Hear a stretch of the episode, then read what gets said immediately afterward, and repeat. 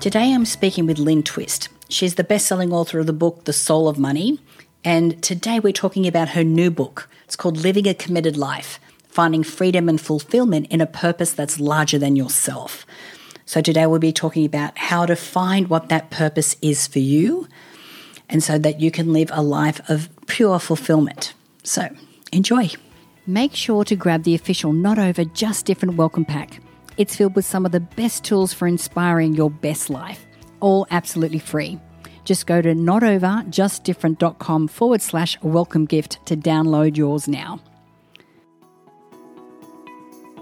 Hi, I'm Natalie Ledwell, and welcome to Not Over Just Different, a podcast for women of a respectable age facing life's next new chapter. So grab a cup of tea and pour yourself a glass of wine and join me for some deep, real, and candid conversations about everything from health, aging gracefully, relationships, and how to make the next 50 years even better than the first. Well, hello, everyone, and welcome to the podcast for this week. This week, I have a very special guest. It's a girlfriend of mine who uh, is the author of the best selling book, uh, The Soul of Money and now has her new book that we're going to be discussing, which I cannot wait to get into this conversation, which is called Living a Committed Life Finding Freedom and Fulfillment in a Purpose That Is Larger Than Yourself. so, Lynn, welcome to the podcast. How are you today? I'm good. Thank you so much for having me. I'm delighted to be here. Thank you. Well, I know a little bit about living a committed life. you do. and uh, serving a purpose that's bigger than myself and outside of myself, and how it's not necessarily easy. Um, and not necessarily was easy. Well, when it was presented to me uh, by the universe, by the divine, um, I kind of went down that road kicking and screaming. So, so uh, today what we'll be talking about is, uh, you know, what it's like to discover what that calling is. You know, mm-hmm. how do we how do we tap into that, and then a little about what that journey looks like. Um, you are also the founder of the Pachamama Alliance. Yes, I am. Um, yes, which we've done some work with as well. So, um, first, why don't we start with um, your calling? Mm. Mm-hmm. Like, was it something that was obvious to you, or was it something that, you know, like me, you went, really? That? I don't think I should be doing that. I don't know. um, well, uh, for me, I think it's different for everyone, but for me, I sometimes think I was in the right place at the right time, and that doesn't help other people. So that's not kind of fair to say it that way, but that's how it sometimes occurs to me. Mm-hmm but I also was paying attention, which which I think anyone can relate to. I was I was lucky enough to know Buckminster Fuller, who was a great teacher of mine, who was called the grandfather of the future in the 20th century, a wonderful man in his 80s who invented the geodesic dome and an electric car in 1949. I mean, he was just a total amazing genius. And he had committed his life to see if one little individual, himself, could make a difference that would impact all of humanity in a positive way. And that was his life experiment. And of course, it was a huge success. I mean, Bucky Fuller is uh, is one of the people often called Bucky. His name is Buckminster Fuller, as the source of some of the greatest wisdom on the planet. and and then Werner Erhard, who uh, started the EST training, which eventually became the Landmark Forum, which is very, very uh, a, a, very powerful human potential movement training, ontological training that millions of people are participating in. They didn't know each other, but I knew both of them, and I knew I was very young and very, you know, wide-eyed and kind of, I don't know, excited about life and possibility. I had this idea: if Werner Erhard met Buckminster Fuller, a miracle would happen. So um, my friend Ron Landsman, who worked at, we both worked at EST at the time. That's one of Werner's early inventions, this thing called the EST training. and um, we had this vision: if Werner and Bucky met, a miracle would occur. There's no question about it. So we orchestrated, with the help of a lot of other people, a meeting of Buckminster Fuller and Werner Erhard, and and exactly that meeting, just as we had predicted and prayed and hoped, created a miracle. And the miracle is called the Hunger Project. now, a lot of other people were involved, but their meeting was really the kernel that uh, that set the Hunger Project into existence. And the Hunger Project was a commitment to end world hunger. so, the Hunger Project, once it was invented and created, which was created by Werner Erhard giving his word, let's all commit to ending world hunger. I got swept off my feet like I had heard, you know, God speak from the heavens or something. It was just, um, it was, it was something that came to me when he said that. And I was in a meeting of the EST advisory board, a group of very important people. And I wasn't one of them. I was volunteering. I was, I was a staff member then. I wasn't volunteering, but I was, you know, getting coffee and setting up chairs and doing stuff like that and sitting in the back. And when he said, I commit myself to ending world hunger, and I think that what's missing, because there's enough food to feed everybody in the planet, um, what's missing is a commitment to end this. Um, generation after generation after generation lives with it as if it's a hopeless, inevitable tragedy, but it's not. Mm. It can be ended. And so what's missing is a commitment to end it. And then we'll figure out how. And I thought, oh my God, I have to be part of that. And I don't know if it was because as a child, like many mothers, I was told that their children starving in Korea, their children starving on the other side of the world, eat, clean your plate, or what it is that when I was a little girl, I, I always just kind of was stunned and shocked to hear that there were places in the world where children didn't have enough to eat, where they didn't have water to drink. It was like, how could their parents let that happen? How could we let that happen?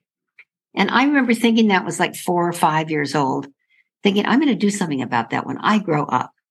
And then here I am sitting in the back of this room, and this extraordinary commitment is made by this man at the front of the room. And everybody in the room, these very important, impressive people, they argued with it. Are you kidding? You're going to, that's, you can't end hunger. That's like saying end rain. I mean, it's impossible. Hunger has been with us since, since the beginning of time. It always will be. And uh, Werner said, no, uh, let's make a commitment to end it. And I remember thinking, holy cow, holy Christ, holy moly. I meant to do that. This is something that's I'm going to get involved in, but not as cognitively as I'm expressing it to you. It was almost like, you know, I, I started to cry. I had a, uh, you know, kind of a physical reaction. I was moved to tears. And I knew this was something that I would get involved in, not just get involved in, but it was who I was. Hmm. And, um, and that became my first huge, big commitment larger than my own life, um, and really shaped me, uh, molded me, um, demanded that I be someone who could fulfill that kind of a commitment. And that's one of the points I make in the book is that a big commitment, if you really make it, and it calls to you and you commit to it, it takes you and shapes you into the person you need to be to fulfill it rather than you get yourself all ready to be the kind of person who can make that commitment and then you make it. It's kind of the other way around. At least it was in my life. Yeah. And so you you you think about Gandhi or Martin Luther King or Jane Goodall or people we admire as that they were really just brilliant to begin with. I don't know. Who knows? I don't think so. I think they were ordinary like the rest of us, you know, special human beings, of course. But then they made a commitment, and the commitment turned them into who they needed to be to fulfill it. And that's um, that's my theory. That's been my experience. I would bet that happened to you. often happens to many, many people. Well, there is one thing that I want to uh, challenge you on because I don't think you were in the right place at the right time. I think that you helped to orchestrate that meeting, not knowing what the end result was going to be for you. Yes, and of course, true. when it showed up, you knew with every cell of your being that that was it was what you were meant to do. That's that's actually true. That's I actually hadn't really thought of it that way, but I think you're right. I think you're very wise. I'm so glad you're uh, you had me on your program so you could tell me that.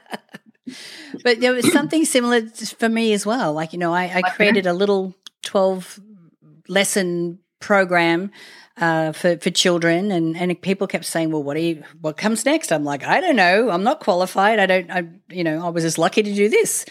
Um, and it's interesting when you go, okay, I want to fulfill my purpose And I, and I think just having the intention to figure out what the purpose is starts Yes. everything moving. And um, I had some choices. I had a choice between writing another book, uh, to be on a like was creating a TV show or the kids program. And I'm like, well, it won't be the kids because I'm not qualified for that, and and I don't really know what I'm doing. And of course, two days later, I have a girlfriend of mine who I've known for years. Actually, I first met this girl when she was a patron at the nightclub that I used to own back in the day. Really? Yeah. And uh, she's worked in refugee camps around the world with kids in trauma. And she reached out to me. She goes, Natalie, we have to help these kids. They're in trouble. Let's put the program together. And, you know, I'm thinking TV sounds way sexier than that. But it was, but as soon as she called me and, and said, look, let's do this, I felt it with every cell of my being Mm, that this mhm. is what I was supposed to do. Yeah. Yeah. Right. So I- I think- like. Yeah, It's and I like- think like like we were saying before, setting that intention to figure out what that is really does start that ball rolling. And also to ask the universe to tell you, to give you signs, you know, to ask whatever is the beyond, you know, the divine. And in, in many cases, that's what we call it, the God, sometimes people call it faith, uh, the universe, the, the, the higher power. There is, I think there is guidance. I think if we, if we acknowledge that it's there, if we ask for it and we pay attention, um, we, we get a lot of signs and sometimes we miss them and sometimes we don't. And sometimes they shake us until we pay attention. Right. Exactly. You see, when it comes to achieving success, whether it's financial or even spiritual, the outlook we have on life really has the power to determine the opportunities we attract. This is why it can sometimes feel like things happen to you and not for you, almost like there's an internal block keeping you from experiencing life the way that you want. But if you're ready to start living life on your terms and want to free yourself from the self sabotage that's keeping you from your power and freedom, then head over to notoverjustdifferent.com forward slash success training for a free workshop where the legendary Mary Morrissey and I help you to open your eyes to what's really holding you back in life. Our online training is something that you don't want to miss, and it's available to you absolutely free. So again, head over to notoverjustdifferent.com forward slash success training to claim your ticket, and I'll see you there. So, how do we figure out what our calling is? well, we first we pay attention. I think we pay attention. I mean, if something, if, if that's a desire that you have, um, then that's that's important. So there there needs to be that desire, that intentionality, as you put it earlier. Um, uh, that's that's an important part of this because it's not for the apathetic. It's not for the, you know, people can be depressed and in despair and find their calling, but not if they're apathetic and they don't care Right. um, it is for people who who know that there's something more for me i'm here to do something i can feel it and i want to find it i want it to find me and um, it, it takes a, a, an awakeness which everybody has the capacity for. So i really believe that anybody who's alive today has a role to play in this great transformation. And um, and there, if you're lucky not just lucky if you're blessed and if you're intentional you'll find it and then you'll play it. And that makes your life worth living. It, it, it gives you the most meaningful life you could ever imagine or you couldn't possibly design it it designs you Yeah. and that's where the surrender that's where the trust uh, that's where the it's like an act of courage and love really uh, to surrender yourself to a purpose larger than yourself Yeah. it's so much easier to be concerned about your own life starring you and am I wearing the right thing or am I doing a good job or do people like me? That creates so much anxiety, so much noise in our head, so much, so much background noise that becomes almost like the obsession of our lives. But when we have a purpose larger than ourselves, all of that moves way to the background. The noise calms down. It's not gone. It still bothers you from time to time, as we all know, because that's human. But it's you don't have time to entertain it because you're busy making a difference with your life. Yeah. It's so freeing to be doing that. Yeah. So fulfilling, so freeing, so much surrender and so much joy. Yeah. No, I, I and also my other challenge was that um, you know, I'm a GSD kind of girl. I just get stuff done. so I was having I was doing a lot of different projects, but not really moving forward with any of them. Mm. And so part of my ask or part of my intention of the of the universe or the divine was what can I do that's going to ne- move the needle the most because I need to choose a lane. Mm-hmm. You know, if I'm putting everything too wide, my energy too wide, then I'm not able to to make a, the difference that I want to make. Uh, mm-hmm. Uh, so that was that really helped to narrow down, you know, what what it is that I wanted to do. And you know, we, we we're talking. Oh, we found our calling, and this is amazing. It's not like it's an easy road. no, no, right? Yeah, it tests you. It tests you. It shapes you. It picks you up, and you know, throws you down, it chews you up and spits you out. It does a lot, but it shapes you into who you need to be. And sometimes that's a little painful, yeah. but it's totally worth it. Yeah. Totally yeah. worth it. Totally yeah. And I like it because it, uh, what, what you're saying there is because I really have changed in the last few years stepping into this role with the, with personal growth studies. I had to become the person I needed to be to have the capacity to hold the space for such a big project. Mm-hmm, mm-hmm, but mm-hmm. it wasn't like I waited until I was this person. It was yes. the process of doing it that helped me to become that person. Yes, exactly. It's just so great. You know? It's so great. I love that. I love that. It's so true for me too. And I think it's just true for people. I mean, I like to think about the great people that we all admire, like, you know, Maya Angelou and Oprah and you know, Mahatma Gandhi and Jane Goodall. You know, we think that they were born brilliant. No, they had, they were born like us, you know, kind of ordinary people, and they made a big, incredibly inspiring commitment. And in that moment, they began a process of becoming who they needed to be to fulfill it. So it's it's a it's it's incredible. It's a miracle, really. It's really a miracle. Yeah. Mm. And so um I think there's a certain mindset that you need to have to step into a, a, a calling of sorts. Mm-hmm. So, what are some of those characteristics that you think you know we should be adopting to be able to do that? Well, one mindset that I recommend because it's the one that works for me is that life is given to us.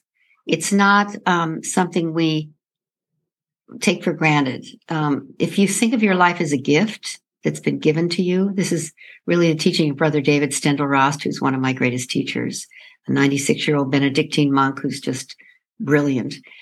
Um, he says that life is given to us. It's it's it's a gift, and when you receive a gift and you accept it fully, um, and you realize it's a blessing, you realize the reason you have that is so that you can give it and bless others. Mm-hmm. And so, if that's your ground of being, then you take this life the talent and treasure, the health and well-being, but whatever is whatever it is you you've received, which is vitality and health and you know strength and courage and whatever your gifts are, and we all have them. Uh, they're there to be given, not to squander, not to hold back, not to doubt, not to try to fix, not to try and make different. You know, the wonderful quote from Martha Graham uh, you know, there's only one of you in all time, and if you uh, it, only one of you in, in all time, you're unique. And if you're if you block your expression, the world will never have it. Your job is not to block it or doubt it or wonder whether or not it's good enough. Your job is to contribute it yeah. and to let it be what it is. And when you contribute it, um, when you share it, it grows in the in the in the sharing of it. Um, you know, I have this wonderful phrase I use: "What you appreciate appreciates." What you appreciate appreciates. What do you appreciate about yourself and what you appreciate about the world appreciates in the nourishment of your appreciation. Well, also what grows in the um, in the giving is the gift. The gift grows in the giving of it. Yes. So when you have a talent and a treasure for interviewing like you do and drawing people forth and inspiring people, as you give that gift, you have more of it rather than you give it away and you have less you have more. You get better and better and stronger and stronger and more abundant, real natural abundance out of the sufficiency of knowing that you have that gift. And this is the gift you've been given and it's yours to give. And the more you give it, the more you have to give. So it's kind of opposite of what we think. Yeah. And I think that's a great indication to know that you are on track because I can be tired in the afternoon. But if I have to do an interview like this, sorry, let me rephrase that. When I get to do an interview like this or when I'm doing a coaching call, it energizes me. And yeah. I'm like, okay, this is this is where I'm supposed to be. And yeah. when we're talking about finding your purpose, it doesn't have to be some grand, huge, global situation. you know, uh, at our last ATL meeting, we had um, uh, a woman come to speak. Her she was the uh, CNN hero, one of the CNN heroes, and uh, she would go. She goes into Skid Row in LA uh, twice a week. She takes food. She helps to feed people, but she also does their hair and puts on oh. eyelashes and you know this is kind oh. of what she loves to do and this is this is her calling. I mean, this woman, she shared her life experience. She's had a tough life, mm. the toughest of the tough. Wow. And yet, this is this is it's a small thing that she does, mm-hmm. but it's her calling, and you can see from from everything that she does, it gives her life purpose and meaning. Mm-hmm. So it doesn't need to be something global and huge. It could be something that you're doing just in your local community. Right, right. We we all we all treasure any uh, opportunity to give of ourselves and and do something of service. It's such a treasure. It's such a gift. It's such a high, and our communities need it. Our restaurants need it. Our politicians need it.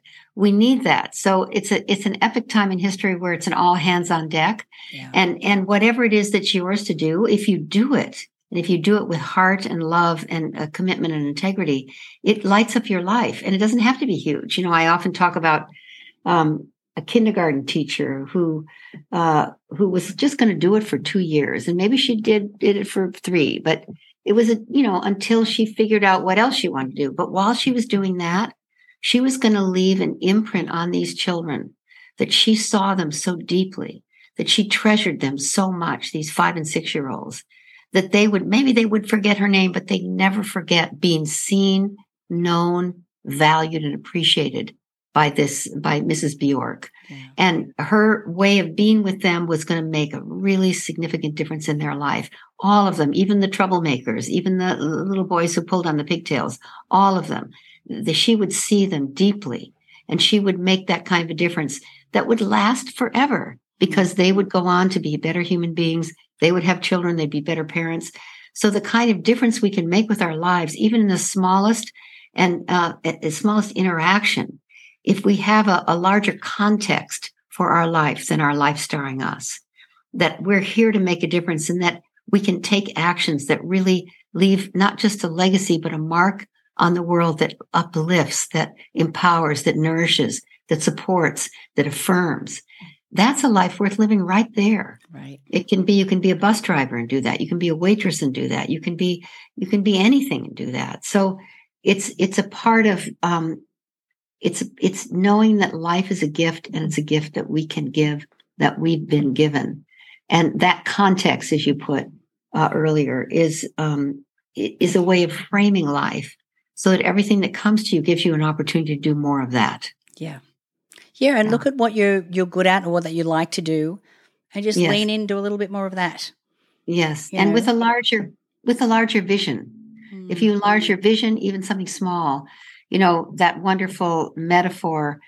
Two men are, are bricklayers, and they're the first one is sweating and cursing, and this is so hard work, and we work from from dawn till dusk, and I'm exhausted, and I don't like the boss, and you walk by him and he has this conversation grumble grumble and then you go like you know 100 feet down and there's another bricklayer he's singing and he's looking in the sunlight and he's whistling a happy tune and his posture is all happy. And you ask him what he's doing and he's not building uh, he's not bricklaying. He's building a cathedral. Mm. so same exact task same building. One is building a cathedral. The other is laying bricks. So it doesn't have to be that you're the architect of the cathedral, you can be laying bricks. I remember hearing a story that um, the people who worked at NASA when Kennedy said, let's put a man on the moon in 10 years, people that were, worked at NASA were so turned on all the time. And uh, people could go into the building and interview the, the janitor, and the janitor would say, you know, if you if you interview the interview the janitor, you you would ask him what what's your job here, and he said, well, I'm putting a man on the moon. mm. because he was putting a man on the moon. That's what he was doing sweeping, emptying the garbage, tidying up. He was putting a man on the moon. So it's really the context that defines the content yes. rather than the content that defines your life. Yeah, which is definitely part of that mindset piece. It's, it's, it's looking at how does my contribution help humanity? And, and like you said, I think we're at a, a time in history where it's important for us to think about what that could possibly be for ourselves yes, and who exactly. we could possibly help. Um, and so uh, there is another question I want to ask because you know you have done a lot of work, you know, with the hunger campaign and with Pachamama Alliance, and um, sometimes, like, how do you maintain your energy? Like when you're seeing people in hunger and and you're you know you're seeing the indigenous people and things that are happening to the rainforest and so forth. How do you keep your energy clean or high when you know you're in proximity to you know, suffering in the world? Um, well, it's interesting you're asking me that. I, I, um, you know, I have so much to say about that, but let me think how to answer that without going on and on. I feel so inspired uh, to be proximate to suffering. I know that sounds weird, but because I the path that I've walked this lifetime has included a lot of suffering, not of actually my own, mm. but of other people. In other words, I've been proximate to poverty in Ethiopia and hunger after the 1984 1985 famine. I've been proximate to war, uh, being in Liberia and Mozambique after those brutal wars and working with people who'd been raped and had their hands and feet cut off in, in that horrible conflict or seen the murder of their own children. I've been proximate to, you know, hor- horrible domestic abuse in in places like um, Honduras and Guatemala. So you would think, God, why does she do that? Sounds so awful. The truth is, people living in harsh circumstances are often some of the strongest, most deeply um, evolved human beings uh, that I've met. Their inner strength, because they've had to have it, is so strong, even though their outer world is just a mess. Um, I I was interviewed the other day by um, by a man who was in prison for 14 years, a lot, a lot of it in, in a solitary confinement. And um, he came out of that as a very serious and powerful Buddhist teacher, and um, and took that horrendous suffering and made um, made what I'll call music out of it for the rest of his life and is now a, a very important teacher, uh, runs Prison Dharma Network. So I, I know that always, no matter what, no matter how horrendous the situation, there's the human spirit is there. Mm. And sometimes people going through harsh and almost unbearable circumstances develop their inner life to be so strong that it's the kind of strength that you and I look for in workshops and podcasts and books. They get it from life and, and they get it in a way that is unshakable. I was just with Leymah Gbowee, who, who's an African woman from Liberia, and she and her thousands and thousands of sisters that she mobilized, mothers, ended the Liberian War. And they were in the, you know, that war was just vicious, just horrendous, just unspeakable atrocities and the mothers whose children had been kidnapped for child soldiers, who'd been raped or had their daughters raped in front of their eyes, whose husbands had had their fingers cut off and tortured and then finally killed. You know, they'd seen things that you just wouldn't want anyone to see. She is so evolved as a human being and so has so much capacity for joy and service out of being proximate and engaged in horrendous suffering. And her strength to end that war and mobilize thousands and thousands and thousands and thousands of women. She's the subject of a, of a film called Pray the Devil Back to Hell, which is an incredible documentary. Yeah. She was saying to me yesterday that women who are of service are like a sponge. You know, we're, we're, we are going around cleaning up the surfaces and washing the dishes and, you know, in the world. But if we don't wring that sponge out, and take that moment to realize the difference we're making and affirm who we are and stand powerfully for our own well-being then we're spreading the dirt around mm. but we squeeze out that sponge and clean it off and then we go out and clean up again then it's a joy to do it. And I feel um, super inspired. You know, I worked with Mother Teresa. I went to the leprosy center with her, um, embracing people with sores all over their body. I don't know that anybody else needs to do that or even wants to do that. But for me, what I saw in those, those people was the power of the human spirit, the unrelenting, unquenchable power of being a human being and the vitality of life. And that is inspiring. And there's a solidarity that comes with that way of working rather than charity. I call it solidarity that you and I, we're in the same world together with people who have that kind of strength. And it's a privilege to stand with them and for them. They don't need our uh, pity or our sentimentality. What they need is our partnership and their, and our respect, uh, so that they can maintain their dignity. Yeah. And that's, that's worth everything. That gives me energy. It gives me joy. It gives me inspiration. Uh, it gives me profound gratitude. Well, Lynne, you are the embodiment of living a committed life. so, if you are listening to this podcast, um, I encourage you to get your hands on a copy of this book. Um, so, is I know that they can, you know, go to Amazon and so forth. Uh, where else can we send them to connect with you and to get more information about the book and, and all the things that you do? Well, the Soul of Money uh, website, soulofmoney.org, is everything's there.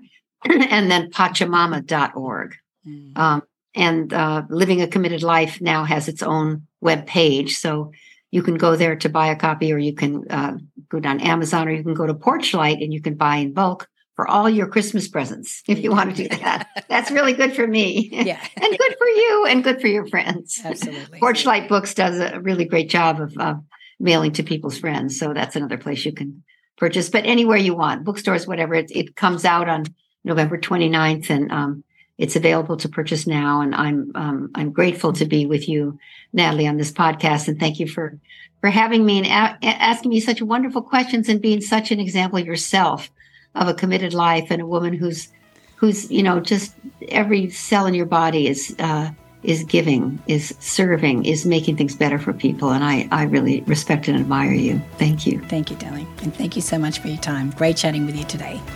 Thank you. Thanks for joining us today.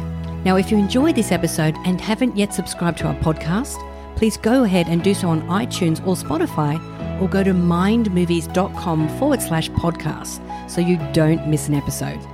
Now remember, new episodes are released every Monday morning, and we'd love to spread the word. So after you've subscribed, be a great girlfriend and pass it on to a friend who will enjoy this too.